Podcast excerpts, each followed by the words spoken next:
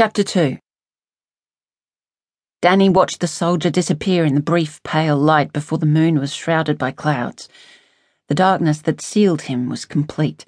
He scrambled for the driver's side door of the van, yanked it, pushed against the back window where a long crack ran upwards through the middle of the glass. He ran around and did the same on the other side.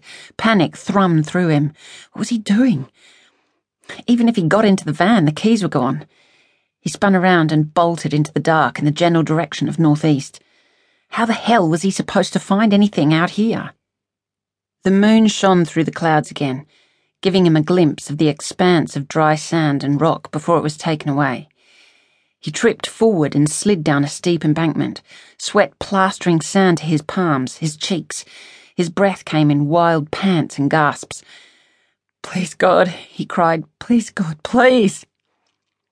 He ran blindly in the dark, arms pumping, stumbling now and then over razor sharp desert plants.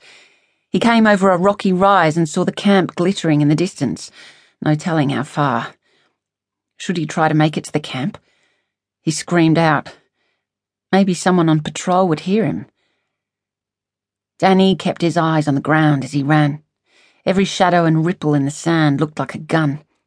He leapt at a dry log that looked like a rifle, knelt and fumbled in the dark. Sobs racked through his chest. The task was impossible. The first sound was just a whoosh, sharper and louder than the wind. Danny straightened in alarm. The second whoosh was followed by a heavy thunk, and before he could put the two sounds together, he was on his back in the sand. The pain rushed up from his arm in a bright red wave. The young man gripped his shattered elbow, the sickening emptiness where his forearm and hand had been. High, loud cries came from deep in the pit of his stomach. Visions of his mother flashed in the redness behind his eyes. He rolled and dragged himself up.